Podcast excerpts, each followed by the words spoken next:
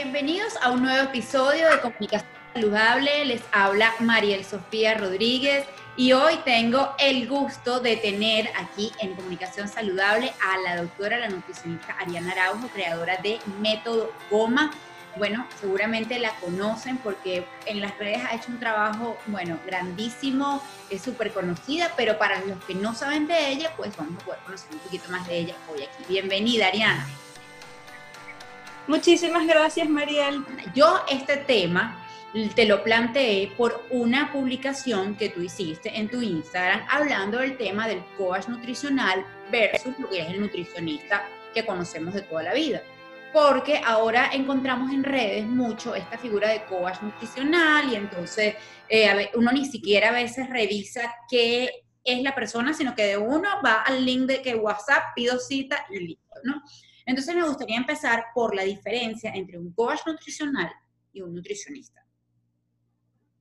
Ok, un nutricionista, por lo menos aquí en Venezuela, eh, es una persona que es egresada de la universidad, la cual pertenece a la Facultad de Medicina. de, de, las diferentes universidades que puede tener. Realmente, nutrición aquí en Venezuela, nada más la tenemos en tres facultades de medicina a nivel nacional. Esta carrera universitaria eh, dura cinco años, es decir, que en, en, este periodo nosotros tenemos una formación teórica de cuatro años y después tenemos una formación que ya es práctica como tal, que es el último año, que tal cual el médico tenemos unas pasantías hospitalarias y tenemos también unas pasantías que son comunitarias. Entonces vamos a algunas zonas en el interior del país y vamos unos meses y dedicamos a la atención del paciente.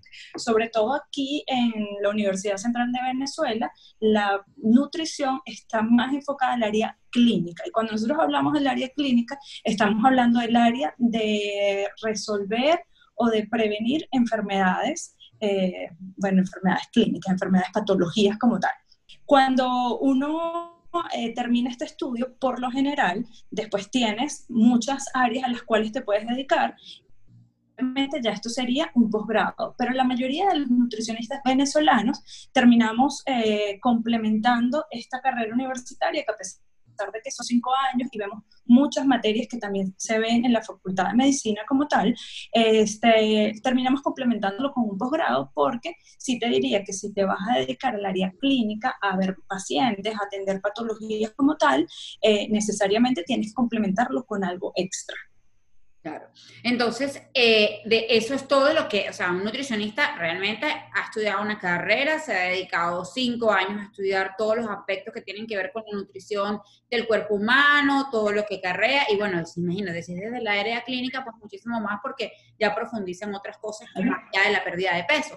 Te pregunto, ¿y qué pasa con los coaches nutricionales? Fíjate que, que por lo menos también es mi caso, yo soy nutricionista, luego hago una maestría en psicología y después más adelante decido hacer una certificación de coach nutricional que me permite trabajar en otros países, pero tengo la aproximación y sé que se ve desde adentro en el coach nutricional. Primero, el tiempo de estudio de este coach nutricional es de solamente un año.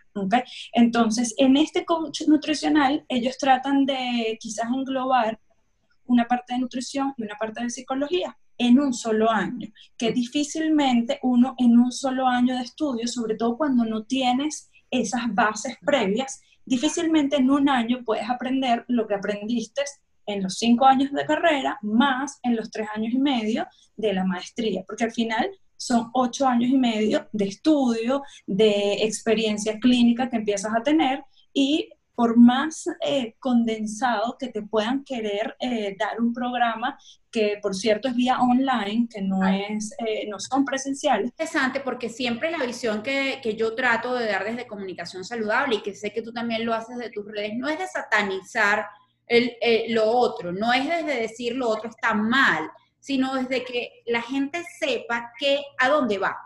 Porque yo creo que hay un principio, y ese es precisamente comunicación saludable, comunicar. Hay un principio que es muy importante, que es el saber estar informado. Y si yo tomo una elección, la tomo desde el conocimiento. ¿Ok? Desde la conciencia. Y desde la conciencia. Usted decide ir a un curso nutricional, usted tiene que saber cuáles son las diferencias con un nutricionista, por qué lo está eligiendo en este momento de su vida y bueno, finalmente se decidió por eso. Si usted decide un nutricionista, también las razones, porque ese es el objetivo pues de esto. No, no que vamos a satanizar lo otro, pero ya va, hay unas diferencias, hay unas diferencias de años, de estudio, es distinto. Tú puedes ejercer como ambas cosas. Al final le entregas a tus pacientes, bueno, imagínate, un, una, un conocimiento grandísimo porque tienes ambos, ambos, ambos, ambos, ambas, ambas visiones ambas visiones, pero es muy importante eso. Ahora, evidentemente tu base es de nutricionista y eh, defiendes el no, el, no, el, no, el no confundir y defiendes que la gente sepa, pero también creo que defiendes el hecho de que las personas pues tengan la base de ir a un nutricionista antes de, optar por la opción de un coach. Y te pregunto, ¿cuáles son los riesgos que tú consideras que puede correr una persona si es atendida, si no es atendida por un nutricionista, sino que es atendida o guiada por un coach nutricional. Ok, fíjate que, esta pregunta a mí me encanta porque fue probablemente lo que tú llegaste a ver en redes sociales, fue algo de esta historia. Eh, normalmente la gente acude a un nutricionista o a un coach nutricional cuando quiere variar su peso, sea aumentarlo o disminuirlo.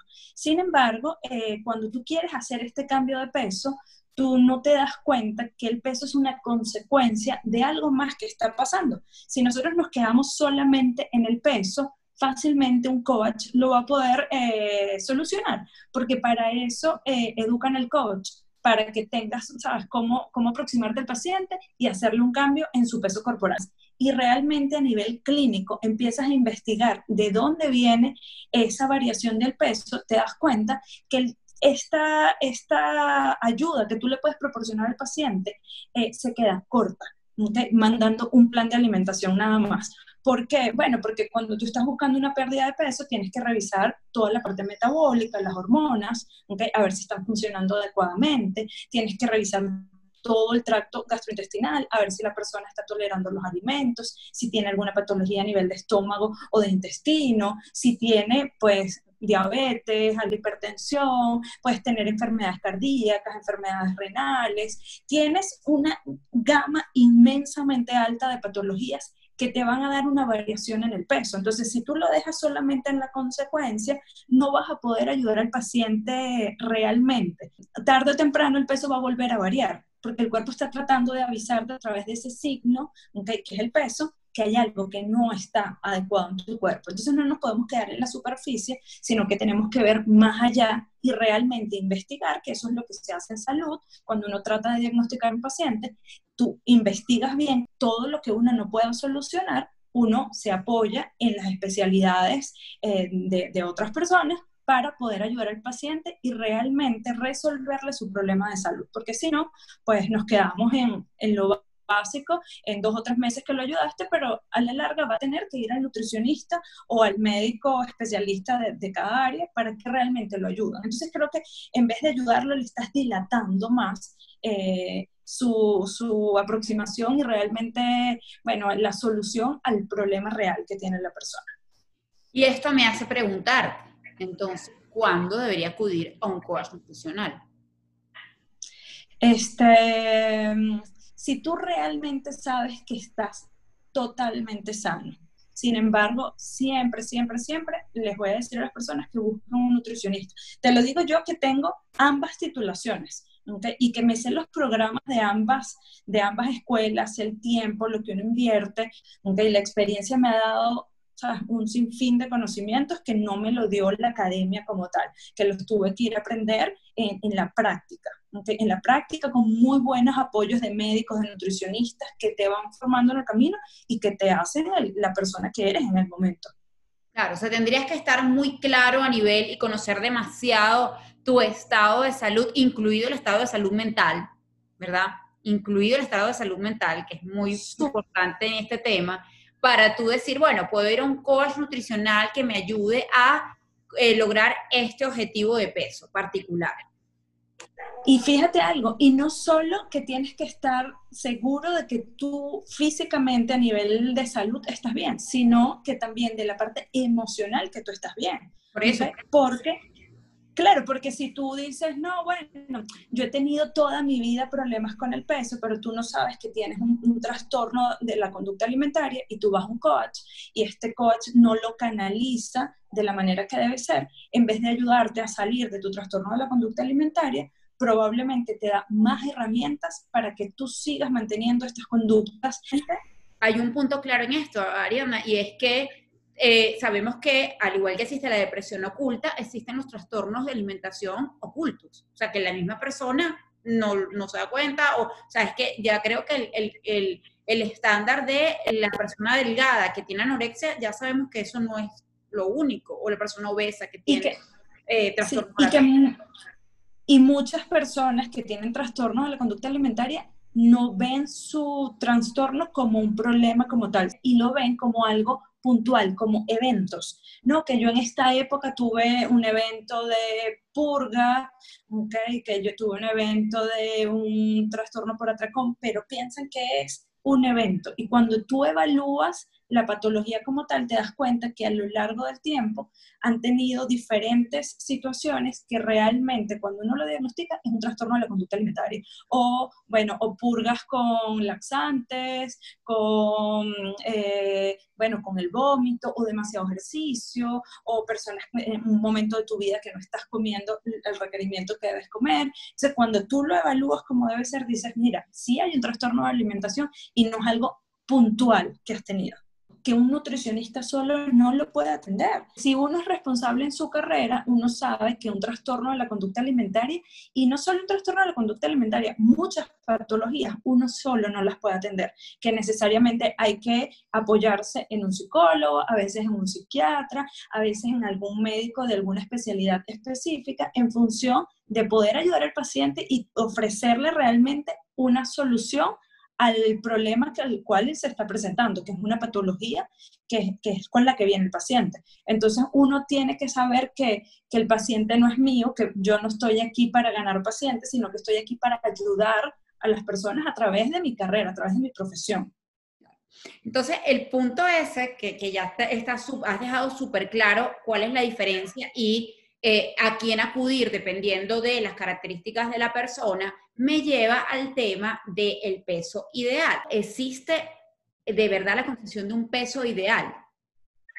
No, no hay un peso ideal. Es tanto que cuando uno lo ve desde el punto de vista nutricional, cuando tú evalúas las fórmulas para sacar peso ideal, te das cuenta que hay unas, unas fallas quizás en la fórmula porque metes sexo, mete talla, pero no metes edad. Entonces, cuando tú sacas un peso ideal, en, esta fórmula te está diciendo que es igual que si tú tuvieses 15 mm, años a que si tú tuvieses 60 años. Entonces ahí uno se da cuenta que tú no puedes trabajar con un peso ideal, sino con un peso ajustado, ¿ok? Ajustado a la condición del paciente. Es decir, tú tienes que ver no solamente cómo está la persona en salud, sino cómo se ve físicamente, cómo se siente. Recuérdate que cuando uno se para en un espejo, tú te tienes que sentir también a gusto y reconocer reconocerte en ese espejo. No es solo el número que tú estás viendo en la, en la báscula, sino que cuando tú te veas en el espejo, tú te reconozcas como la persona que eres, porque hay una identidad que tú tienes que reconocer. Entonces, todas estas características tú las debes englobar para poder llevar a la persona a ese peso ajustado. Pero realmente no hay un, mira, si tú eres mujer de tal edad, no, no hay una tabla que te diga cuál es el peso eh, ideal que deberías tener. No, está, está, imagínate, ya con eso lo dejas todo claro, ya con que no cuente con la edad, bueno, ya es totalmente... Gravísimo, gravísimo. Sí, gravísimo. Ahora, la otra pregunta, ¿al nutricionista voy solamente para perder o ganar peso o hay otras razones por las cuales la gente debería o podría pasar por una consulta eh, de un nutricionista? No, hay muchas razones. Resistencia a la insulina, hiperinsulinismo, diabetes, prediabetes, deberían acudir a un nutricionista. Las personas que sufren de enfermedad renal deberían acudir a un nutricionista porque la dieta va a hacer que la progresión de la enfermedad renal no sea tan acelerada o poder parar esta enfermedad renal. Si tienes problemas gástricos, deberías acudir a un nutricionista para ver si puedes mejorar sea la gastritis, el colon irritable, el intestino permeable. Hay un sinfín de patologías que te podría decir que necesariamente deberías ir a un nutricionista. Si tienes algún tipo de, de enfermedad oncológica, deberías ir al nutricionista, tanto para prevenir como ya cuando estás en algún tipo de tratamiento, cuando te, eh, te sometes a algún tipo de cirugía, cirugía bariátrica, cirugía estética, cirugías electivas. ¿okay? todo esto deberías ir al nutricionista. Es un campo sumamente grande, sobre todo cuando te dedicas al área de nutrición clínica. Es inmenso. Todos los niños los deberían llevar para realmente saber si tú le estás aportando el requerimiento de macro y micronutrientes que puedan favorecer al desarrollo no solo físico, sino también el desarrollo intelectual. Tenemos un campo exageradamente grande. los deportistas deberían asistir al nutricionista para saber si están comiendo lo que deberían comer para tener el mejor rendimiento en el deporte en el cual se están desarrollando. No, es que es todo el mundo, realmente ahí se aplica el somos lo que comemos.